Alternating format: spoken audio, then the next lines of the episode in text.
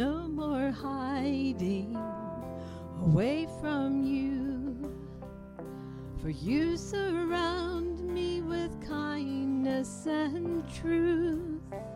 You went beyond my failures and you saw my need, sailed my sin into an empty sea. Jesus, myself to you. No one else loves me like you do. I surrender to the way, the light, the truth. Jesus, I give myself to you. You left heaven and showed me grace and proved your love by dying in my place. From the cross to the grave and now alive, I say thanks by giving you my life. Jesus, I give myself to you.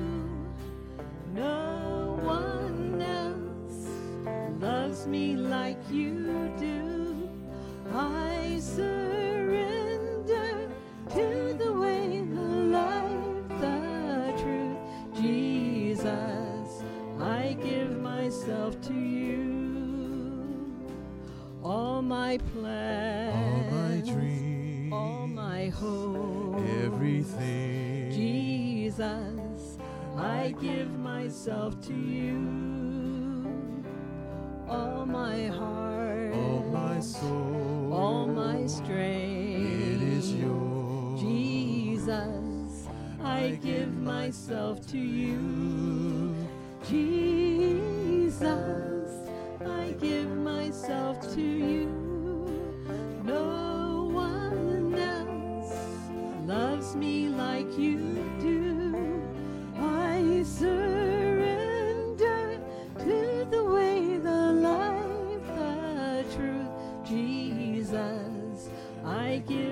myself to you.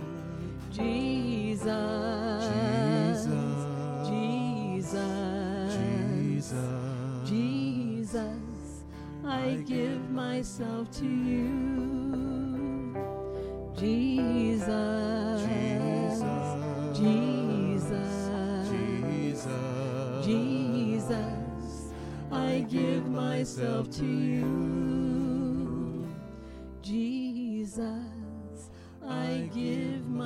Myself to you.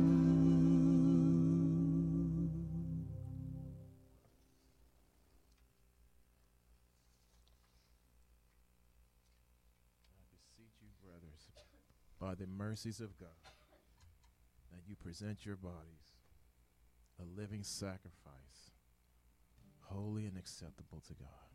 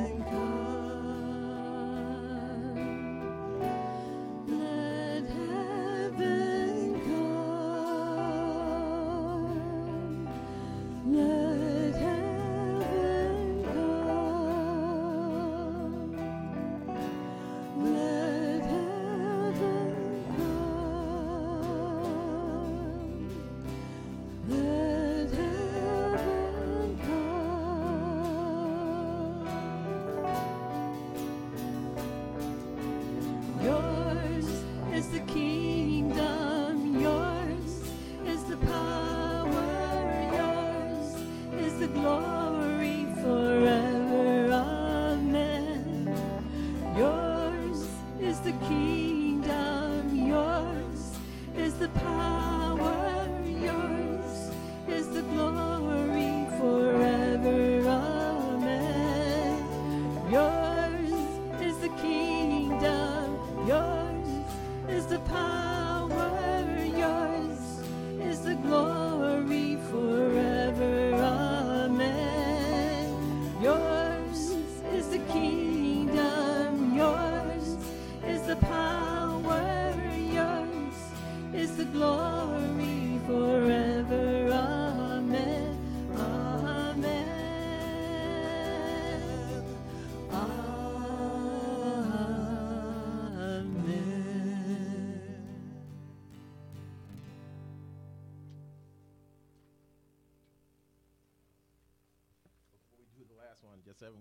Insert another one, guys.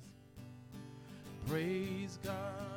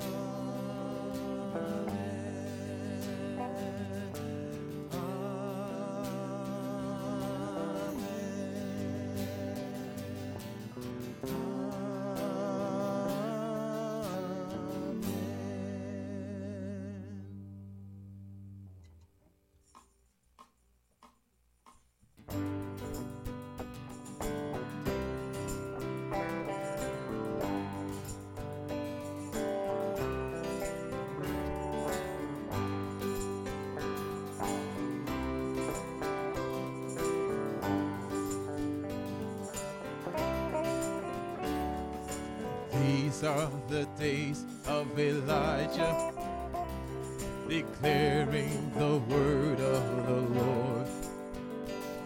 And these are the days of your servant Moses, righteousness being restored. And though these are days of great trials, of famine and darkness and sword. The voice in the desert, crying, Prepare ye the way of the Lord. Behold, he comes, riding on the cloud, shining like the sun at the trumpet call. So lift your voice, it's a year of jubilee. Out of Zion's hill, salvation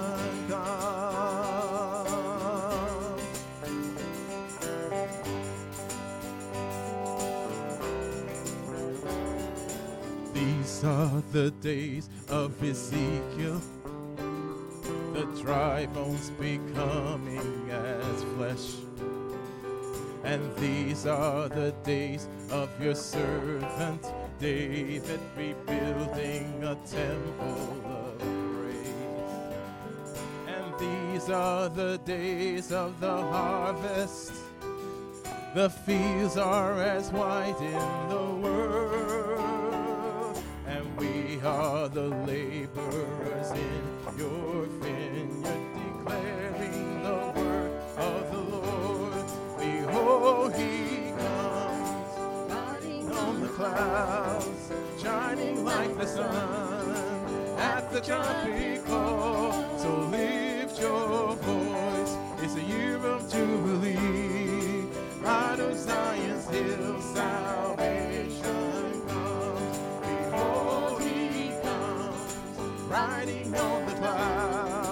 shining like the sun at the trumpet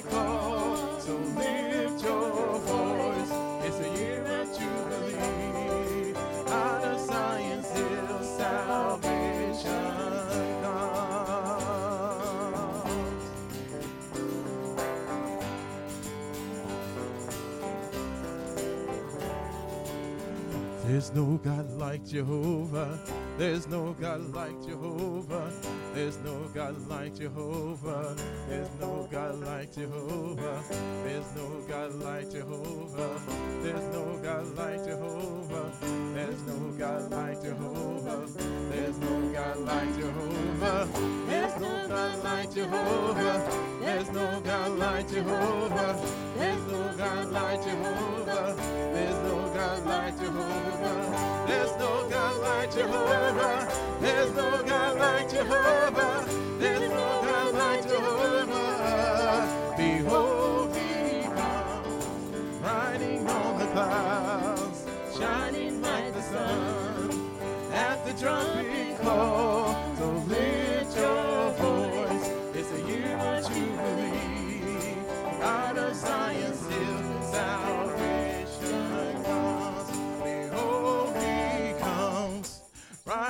on the clouds, shining like the sun. At the trumpet call, so lift your voice. It's the year of Jubilee. Out of Zion, still salvation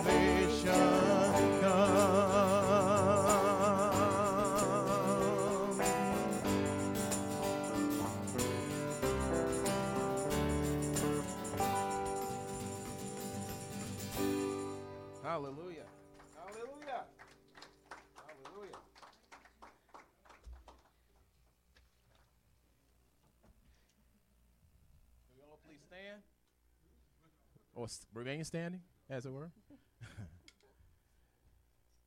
Great. Uh, Psalm, I read from Psalm chapter 119, verse 156 through 160. Great are your tender mercies, O Lord. Revive me according to your judgments. Many are my persecutors and my enemies, yet I do not turn from your testimonies. I see tr- the treacherous and am disgusted because they do not keep your word. Consider how I love your precepts. Revive me, O Lord, according to your loving kindness. The entirety of your word is truth, and every one of your righteous judgments endures forever. You may be seated, and we can dismiss our children.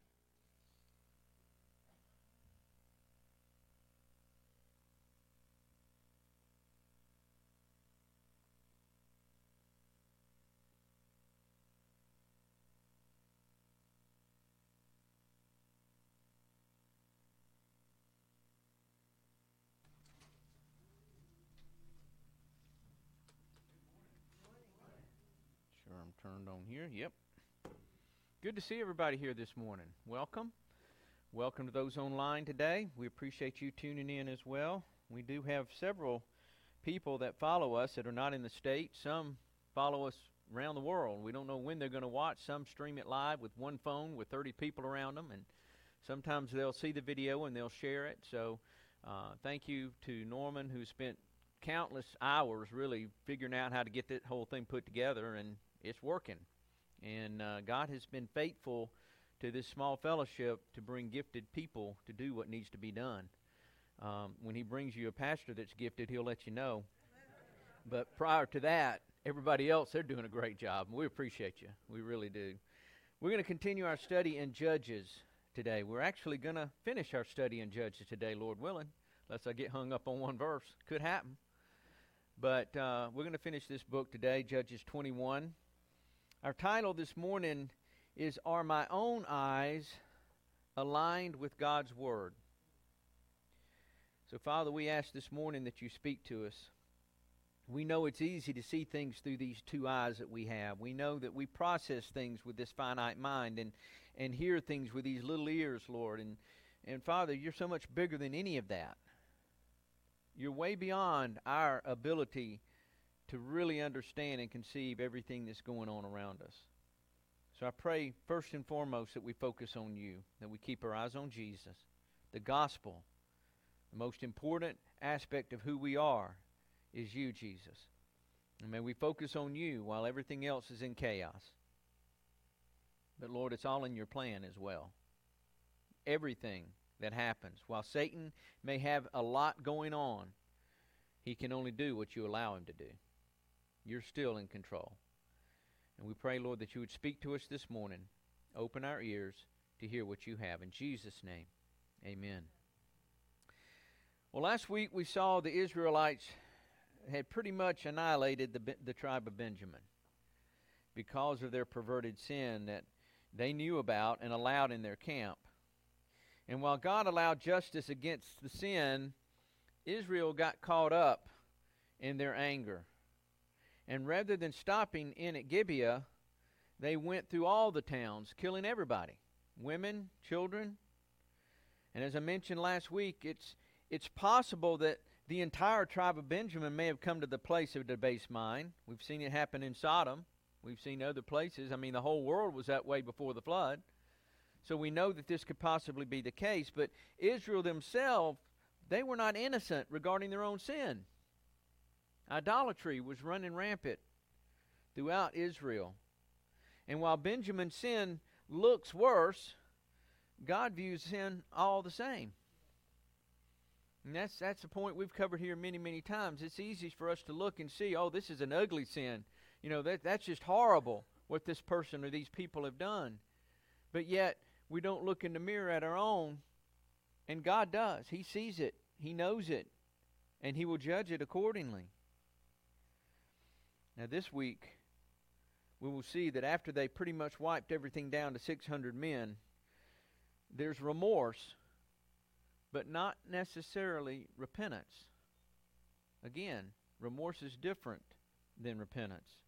We'll also see how vows that they made in anger or passion create problems for them and others. And finally, we'll see how conniving and manipulative they are.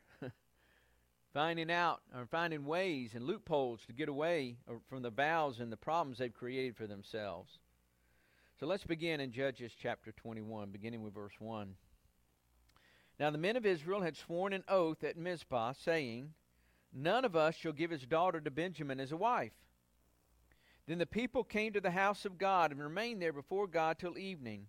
They lifted up their voices and wept bitterly, and said, O Lord God of Israel, why has this come to pass in Israel that today there should be one tribe missing in Israel?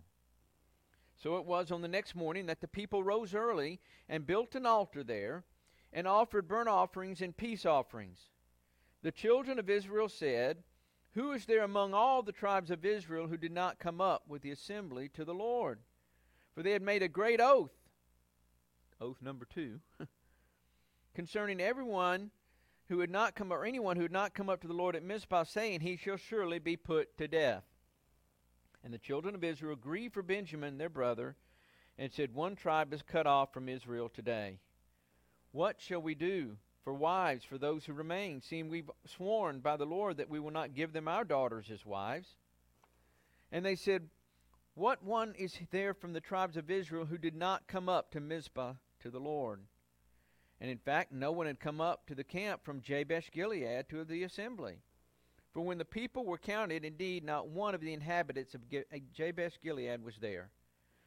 So the congregation sent out 12,000 of their most valiant men and commanded them, saying, Go and strike the inhabitants of Jabesh Gilead with the edge of the sword, including the women and children. And this is the thing that you shall do you shall utterly destroy every male from every woman who has known a man intimately. So they found among the inhabitants of Jabesh Gilead four hundred young virgins who had not known a man intimately. And they brought them to the camp of Shiloh which is in the land of Canaan. Then the whole congregation sent word to the children of Benjamin, who were at the rock of Rimmon, and announced peace to them. So Benjamin came back at that time, and they gave the women, them women whom they had saved alive of the women of Jabesh Gilead, and that they had not found enough for them. And the people grieved for Benjamin, because the Lord had made a void in the tribes of Israel. Then the elders of the congregation said, What shall we do for wives for those who remain, since the women of Benjamin have been destroyed? And they said, There must be an inheritance for the survivors of Benjamin, that a tribe may not be destroyed from Israel. However, we cannot give them wives from our daughters, for, uh, for the children of Israel have sworn an oath, saying, Cursed be the one who gives a wife to Benjamin. Then they said, In fact, there's a yearly feast of the Lord in Shiloh which is north of Bethel on the east side of the highway that goes up from, from Bethel to Shechem and south of Lebonah. Therefore they instructed the children of Benjamin, saying, Go lie in wait in the vineyards and watch. And just when the daughters of Shiloh come out to perform their dances, then come out from the vineyards, and every man catch a wife for himself from the daughters of Shiloh. Then they go to the land of Benjamin. Then it shall be when their fathers or their brothers come to us to complain, that we will say to them, Be kind to them for our sakes, because we did not take a wife for any of them in the year in the war, for it was not as though you have given the women to them at this time, making yourselves guilty of your oath. And the children of Benjamin did so. They took enough wives for their number from those who danced, whom they caught. Then they went and returned to their inheritance, and they rebuilt the cities and dwelt in them. So the children of Israel departed from there at that time, every man to his tribe and family. They went out from there, every man to his inheritance.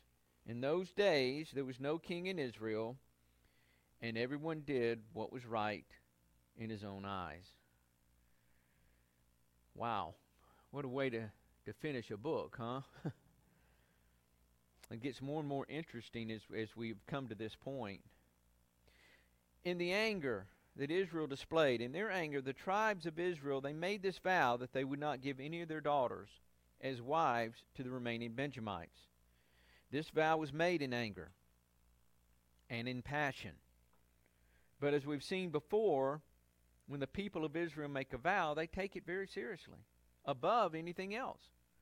It's like if they've said it and sworn it, they will not go back on it. They'll find a loophole possibly, but they won't go back on it so that they can be released from it. And what we've seen here this morning, there's actually two vows that they made. One is that if, if you know we can't give our daughters, and two is if a tribe or any family group or clan doesn't show up at this meeting, they'll be put to death. Two vows, both foolish vows, because they're man-made vows. God did not call them to make either one of these vows. They did it in their anger. They did it in their passion. Now, as things settle down, the reality of their actions toward Benjamin overwhelms them. They begin to mourn over them and cry out to God regarding the fact that one of the tribes of Israel would be removed from them. Now, often, after an emotional reaction, there's remorse. We've all felt it, we've all done it. When there's been a, an argument, a fight, if you will, among family or, or spouses, and things are said, doors are slammed, and things happen. And there's remorse after things settle down.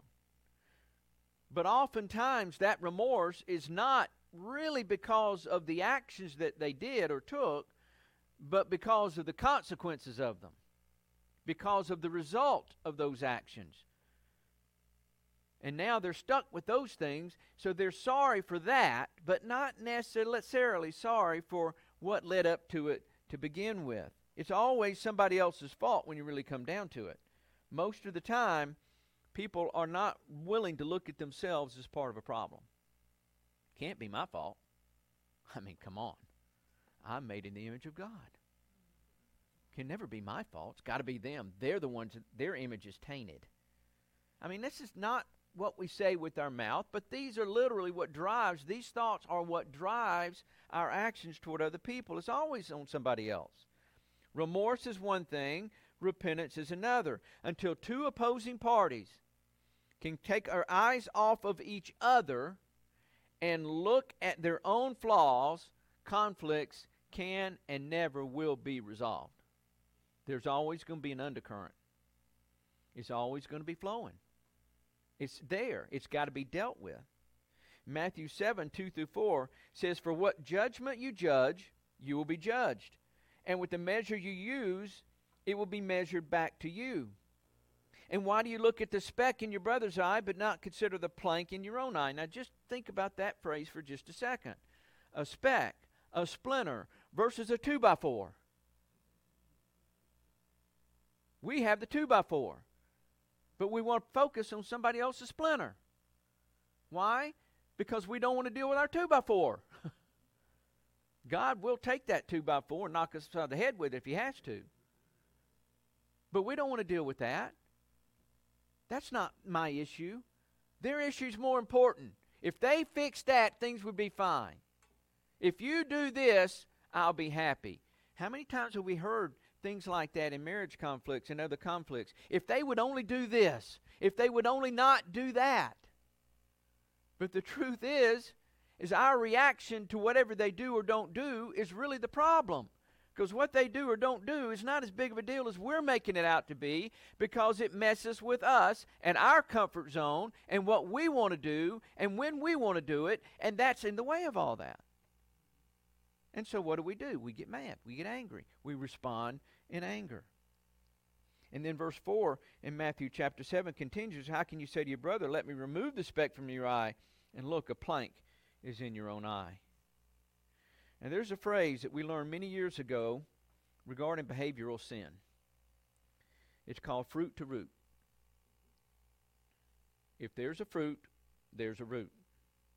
All of us have baggage or fruit. Negative fruit, ugly fruit. Even those raised in godly homes. Woundings, misunderstandings, misinterpretations, past experiences. We all handle those things in different ways. I know in my own family, I have two sisters. And the three of us can talk about events. And we remember events. We remember when this happened in our home. But we all processed it differently. And one, well, I made my mind up at this point. When I was such and such age, I would never. Seed planted, vow made. And from that point on, this individual has been locked in that mode that I will never be treated this way. I will never have this happen to me again. I will never. And then my other sibling, well, oh well, it wasn't that bad. They just didn't know and and it was just that's how that was dealt with. But it was still buried. And I still see fruit. And then there's me, who I still can't figure it all out. I mean, I saw it, I experienced it, I responded, I buried. Those things still sometimes pop up. I have to see them. I have to realize maybe there's still some unforgiveness here. Maybe there's still some bitterness here. And those have to be looked at. Now, I'm not wanting to get into a psychological evaluation this morning. We're, we're talking about a spiritual thing. But spiritual matters are affected by emotional reactions and buried sin. It's affected because of the Spirit of God cannot fully flow through us when we have all of this garbage that's buried in us that we've not chose to deal, to deal with. And it's going to affect us no matter how close we get to God. Because here's the thing if you really want to be in a relationship with Jesus, if you really want to be close to God, He's going to reveal these things. And if you're not willing to look at your plank, He's going to heat it up. And that plank's going to get hot. Ain't nothing worse than a hot 2 by 4 And He's going to deal with it if you're willing. But if you bury it further, then you might get past the moment of, of emotion with it or even recognition of it until the next time something triggers it. Until the next time something triggers it. And it's an ongoing thing. Again, all of these things are rooted in things of, of our past somewhere along the line. But today, something happens that triggers a response that's rooted in how we dealt with it then and how we've even dealt with it since then. Have we truly looked at it and said, God, I forgive, I release. I no longer want to hold judgment over this person, this situation, this event, because I release it to you so I can be free to not be triggered to act out in the same way. And here's the thing, too if you make a vow, it's going to haunt you one way or the other. If you say, I will never, chances are you're going to. but if you don't, you're going to be so disciplined to that vow that it's going to push everything away from you that God wants to do because you said, I will never. And think of it this way God is not an ogre, He's not a mean, ornery God. He's a loving God. He brings things to us for us to process so that when we process them, He can reveal His mercy and grace and love in the midst of it. But if you see God as an angry God and you see God as an ogre, then everything that you do and he's trying to reveal something to you, you're going to be mad at him. I don't. Going to pout in the corner. I don't deal with that. So we have to understand all of these things are buried within us. And most of the time, there's not a mental link. It's not a memory that triggers something. It's an action from somebody close to us. That's what triggers it. And we're not linking that to, oh, that's so and so. Oh, that's that. No, what we're seeing is that it's bringing something up in us in response that we haven't dealt with. It produces bad fruit. And again, usually this root is, uh, is, is, is unforgiveness and bitterness. And Hebrews 12, 14 through 15 says, Pursue peace with all people and holiness, without which no one will see the Lord, looking carefully lest anyone fall short of the grace of God, lest any root of bitterness springing up cause trouble, and by this many become defiled. See, our little seed that we sowed in anger and bitterness somewhere along the line is now defiling other people. Many are defiled. It's no longer just us. And when you come as a believer and you submit your heart to Jesus, you're now embodied with a bunch of other people who have their fruit too. Why is there dissension among us? Why do we have these problems? It's because we come with our own attitude, our own thoughts, our own desires, our own hurts, our own woundedness that we're not willing to give over. And if we're not willing to get over, it, then we're asking everybody else that they're supposed to. I'm not going to deal with my stuff, but you better deal with yours. If you don't deal with your stuff, don't come around me. I mean, that's how divisions happen in the body of Christ. And it comes down to I'm not in control. And there's a big one. I'm not in control. And nobody likes to feel like they're not in control. But here comes the real issue. When you come to Jesus, you're not in control. You're giving it over. You're not your own anymore. You're bought with a price. Your thoughts, your desires, your fleshly motivations are all laid down at the cross. Now, I have to say, okay, Jesus, what do you want me to do? And here's what he's going to say I want you to look at this area in your heart right here. You got a problem. I don't know, what are you going to do with that? Some people fight it for years, some, some don't. You hear testimonies in both of those things, but God is faithful to the heart of the ones who want to be with Him. But we've got to look at these things. And I want to say this morning if you're going through a conflict right now, I need you to go before the Lord. Go before the Lord in this conflict, whatever it is. Ask Him to reveal to you any area in your life that He wants you to see. Take your eyes off of the other party. Granted, they're not innocent. I'm not I'm not sitting here saying that that everybody else is always right and you're wrong. What I'm saying is that their wrongs have to be dealt with between them and God. Your wrongs have to be dealt with between you and God. And if you don't see it that way, you're going to be like this from now on. The cycle will not be broken. See, most people, when they're young and they get married, oh, it's just a beautiful two people coming together in perfect harmony. Oh, love conquers all. This all, oh, I love them so much. And then the honeymoon's over. And the reality sets in. It's more like this. Why? Because this person is locked in this, and this person is locked in this, and neither one are open to Jesus to do this. And until they're willing to do that, the conflicts will be there. That's in marriage, but it's in every relationship we have because we're relational people. Some of us don't want to be, but we are. Some of us don't like getting out of our comfort zone. God's going to take you out of that comfort zone. Why? Because He doesn't want you to be comfortable in your flesh. He wants you to be broken in, in the spirit. When you're broken in the spirit, you have peace in your heart in your comfort zone, you may think you have peace, but you really don't, because the slightest little thing will trigger it right out of whack, and your whole world will be going in a different direction. Take the focus off the other person or persons. Go in humility. And as He works in you, your perspective will change regarding the situation.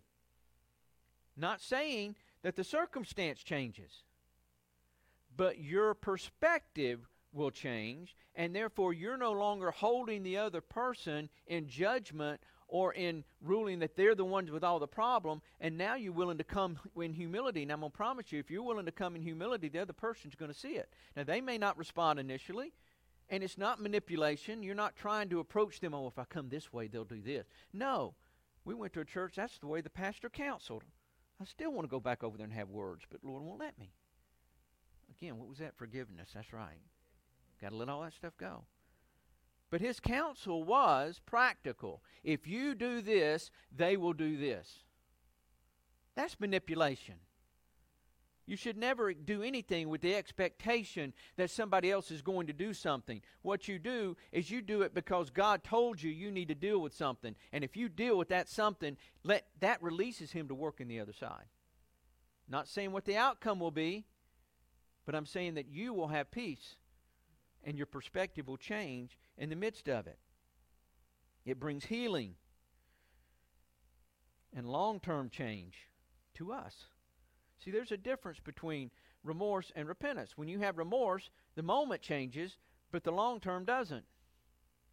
When you have repentance, that begins to bring complete healing. And then long term, these things start to fade away.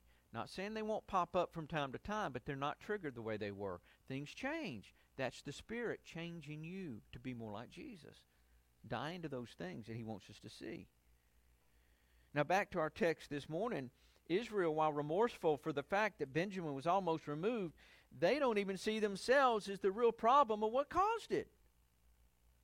Verse 3 says, O Lord God of Israel, why has this come to pass in Israel that today there should be no be one tribe missing in Israel?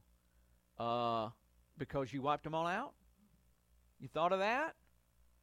They're pretty much looking at this almost, without saying it here, that it's God's fault. God, you did this. Why? And they're, mo- they're mourning. It was because of their own actions, but they don't want to acknowledge it. Again, remorse, not repentance. So after all this grief, still operating in their emotions now. This is all emotional response. Remember, I've talked about this a thousand times. Our emotions are dangerous if we let if we let them control us. Emotions are real. We're created with emotions. It's okay to feel, but it's not okay to let those emotions dictate your life and control everything you do. But this is where they're at. They make another vow, which brings more violence. In verse 5, the children of Israel said, Who is there among all the tribes of Israel who did not come up with the assembly of the Lord? They were looking for any way they could to justify what they had already done over here. They're trying to come up with a loophole over here. So this is what they did. They made this vow. Now all of a sudden, oh, well, this group didn't show up. This whole group didn't show up. They made a great oath concerning anyone who had not come up to the Lord, saying, He shall surely be put to death. Why such a rash vow? Why such a passionate, emotional vow? Why not just say, there are going to be consequences if you don't show up? But no, they went all the way down to it. And once you, once they've made a vow, like I said, they won't go back on it. In their passionate expression, they did this. So it happened that Jabesh Gilead didn't show up. Maybe they didn't get the memo. Maybe they were running late.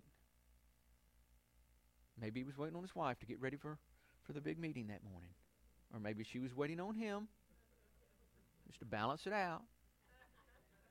Never happened on one way or the other, has it? Whatever the case, they didn't show up. So Israel has to act out on their vow. And they justify this action by using it ara- away around the first vow. We're going to go wipe them all out. But since we made this vow, since we got to kill them all, we don't have to kill them all, do we? We can let those young virgins live. That's going to help us take care of the first problem that we created for ourselves in the first vow.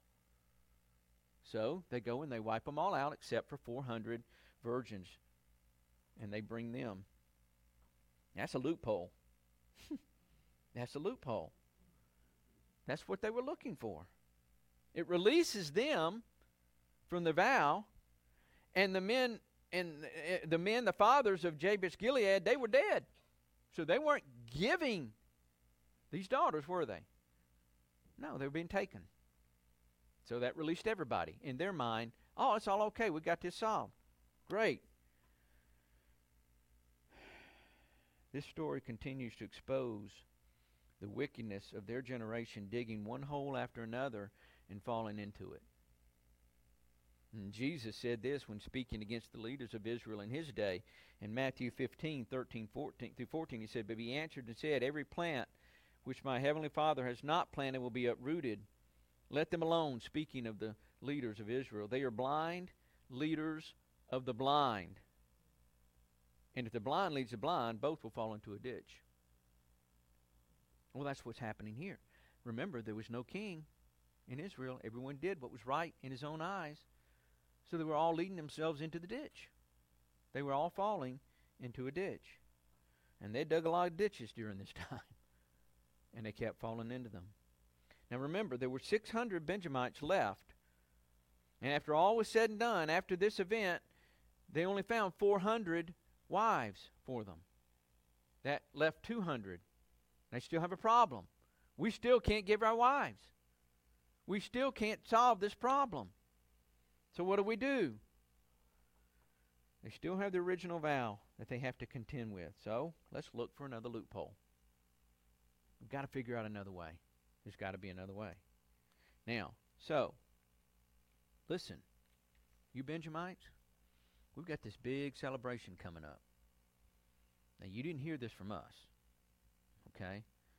But if you go over and hide over here, all the young virgins will be dancing right there, and you go up and grab one.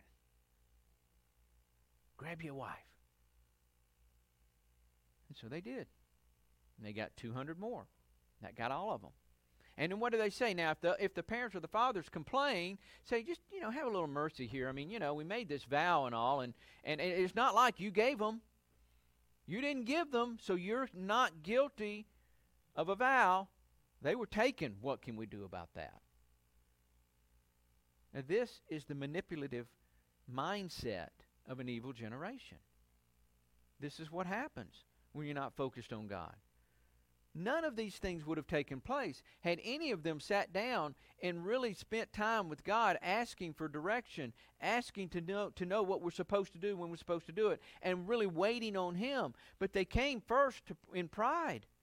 They gathered in pride. We can't let this sin be not not dealt with. We're going to deal with it. They had already gathered for war before they asked God who's going to go up had they sat down and really processed this, said, God, what should we do? He might have given them a completely different answer. But they just came and said, We're going. Which one do you want us to go first? He said, Judah. Judah goes, they're defeated. Then they come back weeping and crying, still prepared to go to war. Do we go up? Go. They go up, they're defeated again. Now, this whole part within the story amazes me. See, God still is showing that He's in control, He's still sitting on the throne.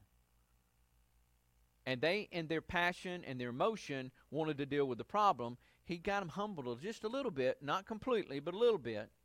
But that other sin still had to be dealt with. But Israel went too far. Again, they weren't really concerned with what God wanted until it was all said and done. When the emotions pass, when the rage is gone, all of a sudden, oh God, why did you allow this to happen? Why is the whole tribe almost wiped out? And again, no personal accountability whatsoever. So, another manip- manipulating ploy that they use to deal with their own foolish behaviors. So, as we come to a close of the study here in Judges, it doesn't end well for Israel. But we shouldn't be surprised. The last verse of this chapter sums up the main issue with the people of Israel during the times of the Judges and it was it's repeated it's more than one time in, in the book it's spoken but verse 25 says in those days there was no king in israel and everyone did what was right in his own eyes see the truth is god wanted to be their king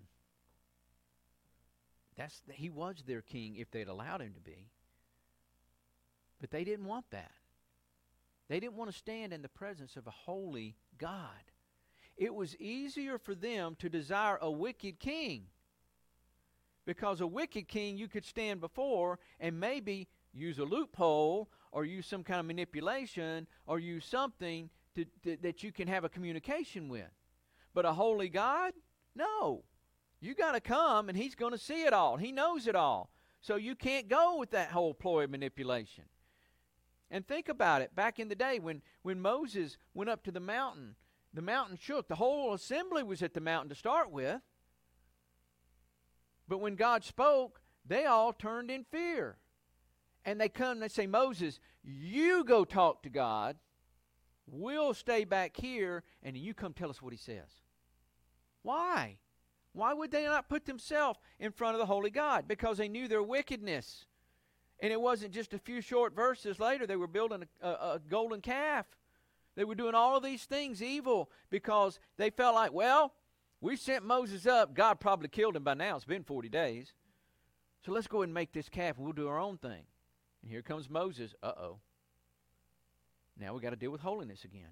But see, the whole point was is that they it was easier for them to deal with a man that had been with, been with God than to be with God.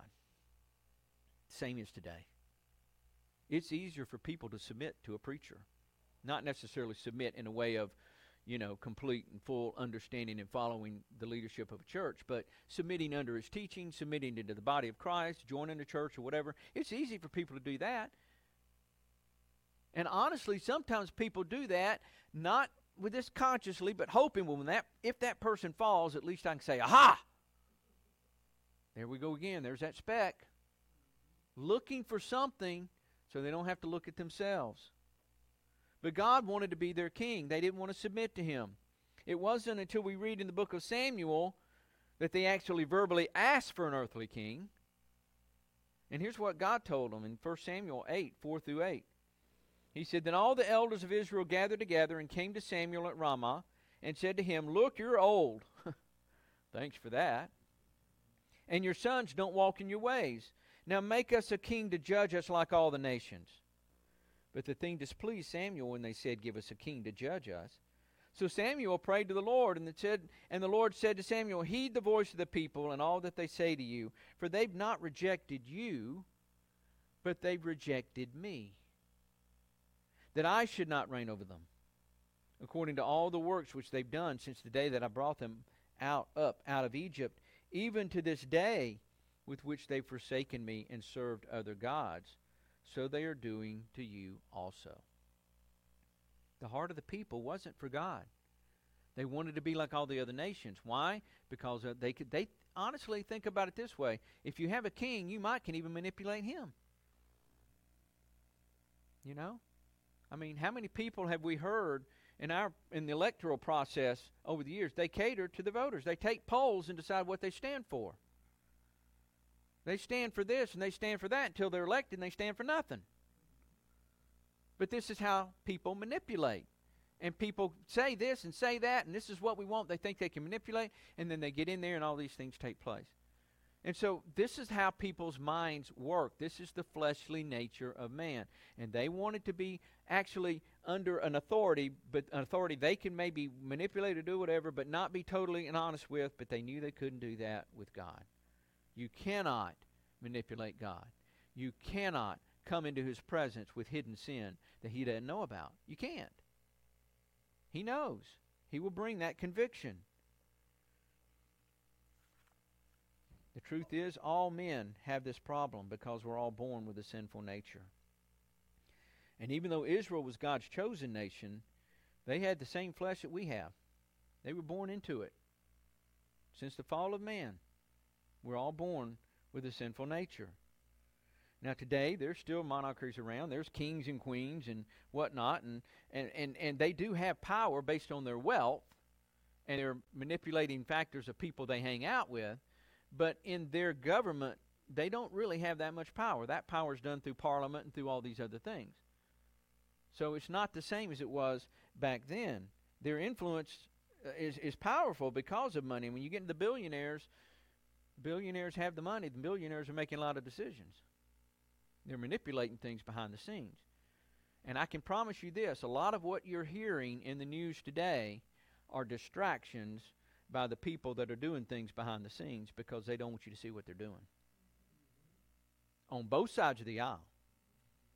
I'm just telling you. You got to be careful what you read, careful what you see. Focus on Jesus. Focus on Jesus.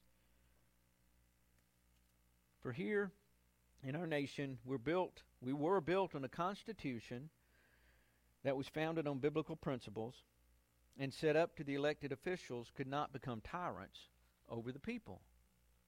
But as in all cases, corruption and greed always bring a downfall. Sin always brings a downfall. And that's what we're experiencing right now in our own country.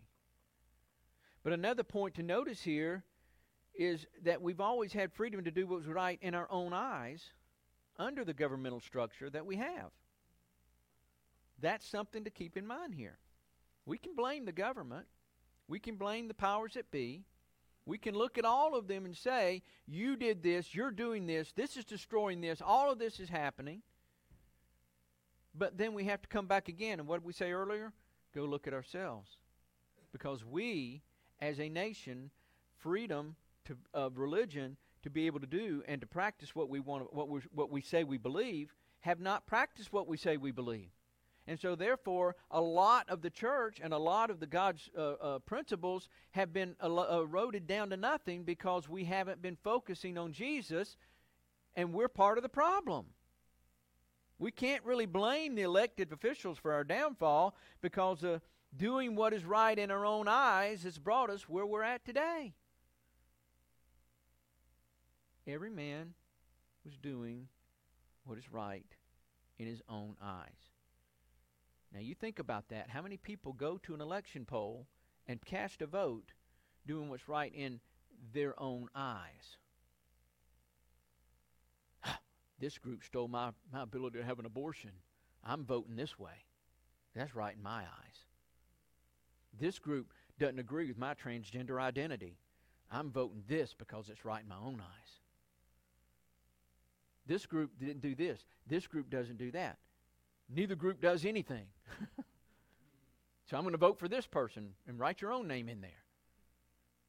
See where I'm going with this? When a culture does what's right in its own eyes, if it does not align with God's word, what we're seeing happening is going to happen. It's inevitable. Of course, we know the Bible tells us what's going to happen worldwide, and we're all headed in that direction on God's timeline. But prior to that happening, nations have been raised and nations have been brought down. Rome. Rome was a powerful nation brought down to rubble. All nations that rose into superpower status over all the years of, of culture have been broken down. Sin. They implode and then they're brought in. Think about this when Daniel uh, when, when the uh, Babylonians, they had captured him. Nebuchadnezzar had been humbled. He treated people fairly and decently, but then he's dead. What happens? His great grandson or grandson, whichever descendant he was, he's just a party animal. He's a show off. He's not following the ways of his father or his uh, grandfather Nebuchadnezzar. He goes in, take, has them all, take all the, the drinking utensils and all the, the utensils from the temple, and they're having a party drinking out of all these things. And then what happens? Hand of God shows up, writes on the wall, and basically says, It's over.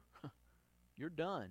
And that very night, he was killed, assassinated, and they had already, the, uh, the uh, not the Assyrian, the, um, thank you, they were already making their way through the tunnels through the du- the water ducts. They had already rerouted the water. They were coming in, and they didn't even know it. Imploded first, and then the enemy came in and took over. We're on the same path. We're on the same path. Now we can look at it, we can analyze it, we can break it down. Well, it's going to be China. Well, I'll be speaking Chinese in six months. No, it's going to be Russia. We're only speaking Russian in six months. Listen, I don't know there's going to be either of them. What I do know is that where we're heading is not in a good place because we have done what's right in our own eyes as a nation. And it's brought it to where we are today. Cultural breakdown on every level. If we look at what's right in our own eyes, there's no absolute truth anymore. It's my truth. It's what I want it to be. It doesn't matter what what the Bible says anymore. That can't be really true because I don't feel that. That doesn't tickle my little my, my, my funny bone. I, I don't like that. I'm no, no, that can't be really God. So actually I can be my own God. Again, people don't necessarily some people say that, but for the most part that's not what's spoken. It's just they begin more and more doing what's right in their own eyes. Everyone can have their own. Laws really don't apply if you feel oppressed in your own eyes. And that's what's happening today. We hear all kinds of things happening where places are being destroyed, businesses being destroyed, but that's you can't really judge them for that. I mean, they're oppressed, so therefore they have a right to do all these things. But what about the law that says no one has the right to go and destroy another man's property? But so, no absolute law. No absolute science. Science is no longer accepted as truth. Biology only applies when it doesn't affect my truth. Biology says you cannot become a woman if you're a man. Physically cannot happen. Even with surgery, cannot happen. You still have the basis of a man or a woman. Period. That's science. That's truth. But if it doesn't apply, nope, not accepting that truth. Can't be right because I don't feel that. So therefore, you're wrong. And if you speak out, you're a hater, and you're this, and you're that, and you're the problem. This is the culture that we live in. These self centered me groups have been the ones voting in the leaders that we have today, and they have blinders over their eyes. And if you think about it, you say, well, wait a minute. Population, we have enough people in the country to do this and another. Yeah, but it's not the popular vote that counts. Where do all the electoral votes come from? The liberal cities. Atlanta, Decatur, some of these towns, even Cobb County down Marietta, these big bigger the city gets, the more liberal it gets, the more liberal it gets, the more electoral votes they get, and therefore California is a prime example. California has m- millions of people, probably. I don't know how many. I'm just throwing a number out there. So some of you are going to do your math and call me out on it. But ever how many people they have, probably by popular vote, they would not have any of the leadership they have. But San Francisco, San Diego, Los Angeles, Hollywood, all of these towns are bringing in those people because why? They're doing what is right in their own eyes. They're not interested in biblical, they're not interested in truth. They just want what they want when they want it. And they're the ones that this is happening with. They have blinders. And it's just what Jesus said about Israel, John 12, 37 through 40. But although he'd done so many signs before them, they did not believe in him. That the word of Isaiah the prophet might be fulfilled, which he spoke Lord, who's believed our report? And to whom has the arm of the Lord been revealed? Therefore they could not believe, because Isaiah again uh, uh said again, He has blinded their eyes and hardened their hearts, lest they should see with their eyes, unless they should understand with their hearts and turn, so that I should heal them. In 2 Corinthians 4 3 through 4 says, But even if our gospel is veiled, it's veiled to those who are perishing, whose minds the God of this age has blinded, who do not believe, lest the light of the gospel of the glory of Christ, who is the image of God, should shine on them. Now, this is what's happening before us because the blind are leading the blind. People don't want to see truth. They've turned their hearts and minds over Therefore, God has hardened their hearts. Now, there are some that the hearts are not hardened yet. That's why we're still here. We would not be here today if there were some that still had not received Jesus that are going to. Because that's what the Bible says. So there are some Gentiles, there are some Jews still today that will receive Jesus. Uh, there's the whole world out here. We don't know who they are, where, and we don't know which the last one's going to be. But whoever they are, wherever they are, it's the responsibility of the church who is left on this earth to be a light to them. But what about this group that won't believe? Let them not believe. You're not going to save them. You're not going to change them. You're not going after the, the group. You're going after the heart that God sends you through the power of the Holy Spirit that He's given you to be a witness to those people who would hear. Now, there are going to be a lot of times people are going to push back, but there's going to be some that it's going seed's going to be planted. That's why we're here. That's what the church is about. But the church has responsibility in what's happening in our culture today. We have the truth. The truth. The absolute truth. We're the light. And unfortunately, many have cowered in the face of the enemy, denying God's power having a form of godliness in show, by having a service every Sunday and speaking about cultural things and doing good things in the community, which are not bad within themselves, but that becomes their belief system. That becomes who they are. Jesus is pushed out, the Word of God is pushed out. We should be boldly proclaiming that if what is right in our own eyes does not align with God's Word and His truth, then we're the problem, not God. Again, getting back to ourselves, looking in the mirror, asking God, what is it in me that you see that needs to be worked on? It's easy to see everybody else's sin. Sin is exposed today like it's never been. You can't walk down the street and not hear or see or do something that goes completely against God's Word. So who's the problem? Well, the people are the problem that have turned their back on God. It's time we humble ourselves before the Lord. We need to align ourselves fully with Him, fully with His Word, and fully with the leading of the Holy Spirit. Standing up to the lies and the cultural movements that have infiltrated the church and defiled many. They've defiled many. In Ephesians, Paul is writing about marriage in Ephesians and husbands and wives, but he brings it to a full picture. What does it mean for husbands to love your wives? He says you should love your wives as Christ loved the church. In Ephesians 5, 25 through 27, he says, Husbands, love your wives just as Christ also loved the church and gave himself for, I'm sorry, gave himself for her. But this is where it really gets interesting. That he might sanctify who? The body of Christ, the bride of Christ. This is who's speaking about God now. That God may sanctify, cleanse her with the washing of the water by what? The Word washing of the water by the word, that he might present her to himself a glorious church, not having spot or wrinkle or any such thing, but that she should be holy and without blemish. So, yeah, he's talking about husbands and wives, but he says, now let me tell you how Christ loves the church. He died for her, number one, gave his life for her.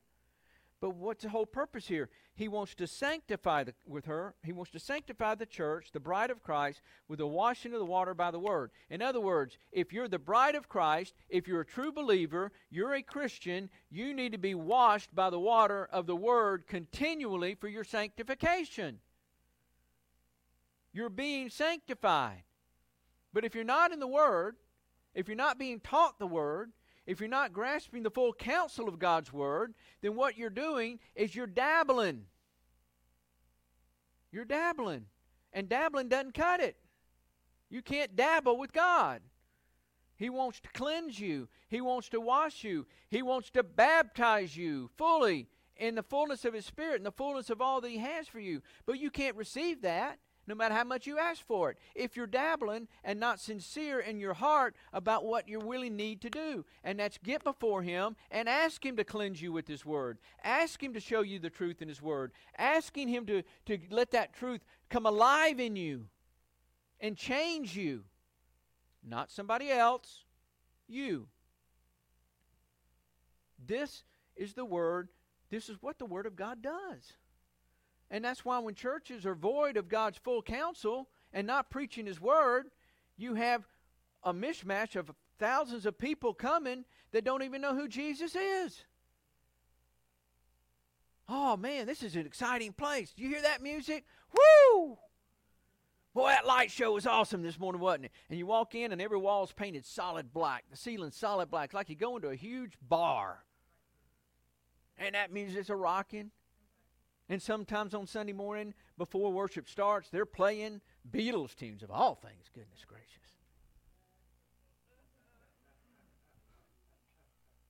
We're all in a yellow submarine. Oh, come on. No talent bums. But anyway, moving on. Sorry. Couldn't help myself. But when you get in there, it's all loud and it's it's great, it's wonderful. And then they'll slow it down and you get to all the emotional, oh, I just love the worship there. Well, how was the teaching? I just love the music. I just love this. I just love how they did that. Well, how was the teaching? Oh, man, you wouldn't believe. It was just awesome. I can be anything I want to be. All I got to do is pull up my bootstraps, be all right. It's all good. I'm telling you, this is what's happened when things are right in your own eyes and you get involved in the cultural movements and you bring that into the front door of the church. The church sucks down that same tube and it's a rat hole and it brings nothing positive. It may be positive motivationally. Well, then just go home and listen to motivational speech, which is what most of these TV preachers are anyway. Oh, they'll motivate you to death, but you got to buy their books to do it wealthy motivational speakers. Tack the name preacher or whatever. Thousands and thousands of dollars, millions of dollars sold every year, all on how you can feel good and call yourself a Christian. That's not what the Word teaches. The Word of God says, Humble yourself in the sight of the Lord. Let Him lift you up. Come to Him in humility. Let Him change you. Jesus is coming back for his bride. And she'll be without spot, without blemish. Why? Because the true church is being washed in the Word. So, some will say, well, Jesus can never come back. Look at the church. It's all messed up. No, it's not. Not the true church. True church is not messed up at all. Now, you still have problems. You still have conflicts. You still have to work through those things. But the true believers who are focused on Jesus himself, who are allowing the Holy Spirit to teach them through the Word of God and cleansing of the Word of God, they are already without spot or blemish. They're already walking in holiness. He's already prepared to take them out.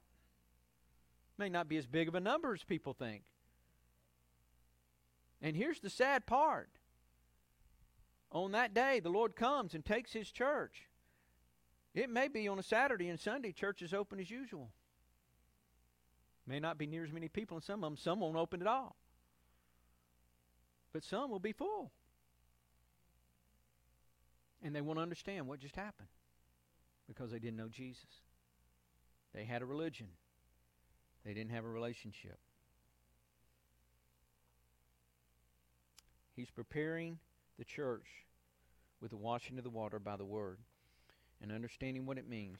The Holy Spirit and the Holy Word of God will keep the church holy and keep her spotless as the bride of Christ. The feel good, watered down messages and professional musicians with excitement and noise, they'll satisfy for the moment. They'll satisfy, they'll bring an emotional high, and you can love it. But it does nothing to add to the sanctification of the body of Christ.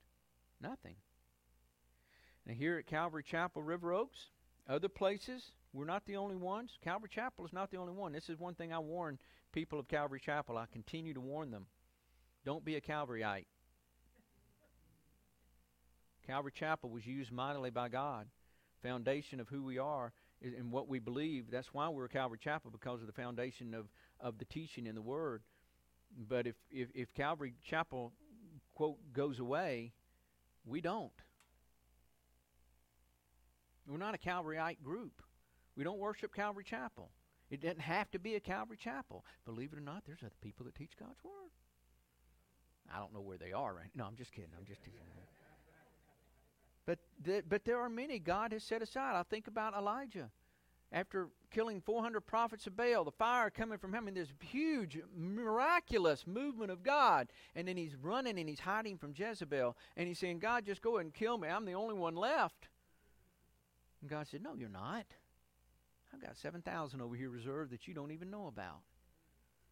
See, God's got His church where He needs them to be. The true believers, they're where they're supposed to be, doing what they're supposed to be doing. And we need to be obedient in what we're supposed to be doing. But we need to be preparing the church for the return of Jesus. So are my own eyes aligned with God's Word? Or are they aligned with my fleshly desires? What I want, what I desire. Time is short. We don't need to find ourselves unprepared as the five virgins did with the lamps low on oil. I'll close with this passage, Matthew 25, 1 through 13. Then the kingdom of heaven shall be likened to ten virgins who took their lamps and went out to meet the bridegroom. Now five of them were wise, and five were foolish. Those who were foolish took their lamps and took no oil with them. But the wise took oil in their vessels with their lamps. But while the bridegroom was delayed, they all slumbered and slept. And at midnight a cry was heard Behold, the bridegroom is coming, go out to meet him. Then all those virgins arose and trimmed their lamps. And the foolish said to the wise, Give us some of your oil, for our lamps are going out. But the wise answered and said, No, lest there should not be enough for us and for you, but rather go to those who sell and buy for yourselves. And while they went to buy, the bridegroom came. And those who were ready went in with him to the wedding, and the door was shut. And afterward the other virgins came also, saying, Lord, Lord, open to us. But he answered and said, Assuredly, I say to you, I do not know you. Watch therefore, for you know neither the day nor the hour in which the Son of Man is coming. Are your lamps full of oil? Do you have that oil readily available? See, here's the here's the truth. We are the lamp. Holy Spirit is the oil. If your lamp needs to be trimmed, allow God to do the trimming. Pruning, if you will. But the Holy Spirit will fill you and keep you full as long as you're focused on the Word of God, focused on Jesus, submitted to the Holy Spirit in His leading, and doing the will of the Father. If that's your heart, your lamp is going to be full. You're not going to have to worry about going and getting full. But if your heart is even half in, and saying, "Well, I go to church and I do read the Bible occasionally, and I kind of believe." I mean, it's not like you know, but but I got things to do. I mean, you know, today's Sunday afternoon. I mean, I can be on the lake. I could be watching a ball game. I could be doing this. I could be doing that. Or this is more important. I got to be at work. And in some cases, well, family time is so much. I, I mean, we got to spend time with the family. So we'll we'll skip church today and go to the park. Look, I'm not making judgment here. There are times when the Holy Spirit says you need to be by you need healing, go do these things. What I'm saying is, is that if the pattern is there and it's not all in for Jesus, but dabbling, then your your oil is going to be low. And when Jesus comes, you're not going to be able to go get oil. All of a sudden, you'll say, "Holy Spirit, fill me quick! I see the part, the clouds part, and come fill me, fill me, fill me." No, I, I didn't know you. You you didn't know me all this time. You weren't prepared. We need to know Jesus. We need to be in relationship with Him. When Jesus comes, there'll be no time to get things in order. It'll be too late. Today is a day of salvation. Today is a day of preparation for the coming day of the Lord. Are you ready? Are we prepared? Are what we're seeing with our own eyes lining up with God's Word. If not, where's the problem lie? Right here. Can't blame God, can't blame anybody else. It's time we really get serious about getting before the Lord and asking Him to reveal Himself to us the way He wants to in order for us to be prepared for what's coming. Each one of us are responsible for that because each one of you are the church. It's not this building, it's not the seats you're sitting in. You brought the Holy Spirit with you. If you didn't, well, there's another problem. You need Him. Ask Him. Repent. Submit unto the Lord. Allow the Holy Spirit to fill you and be led and to live according to His, to his Word and align with His Word. Again, time is short. And as we got through this entire book, what did we see? Through the whole book, they were doing what was right in their own eyes. And through the whole book, there was one disaster after another after another. Even the ones that God rose up had issues. but he did what he did. He used who he could. He brought it through. And this is where we find Israel at this point. And this is where we find the church today with the same issues, the same problems, the same focuses, but we can't say God changed the church until we say God changed me. Be in the church. Starts here. Each one. You want revival? Go get on your knees. Don't look for it at a big event because it won't last. If some fad revival comes sweeping through here with a big caravan, don't jump on it. Not unless the Holy Spirit is confirmed in you that that's what you need to be a part of. Let it be you. Let you be driving the caravan. You drive the bus. Or should I say, let the Holy Spirit drive the bus? But you be on it. Father, we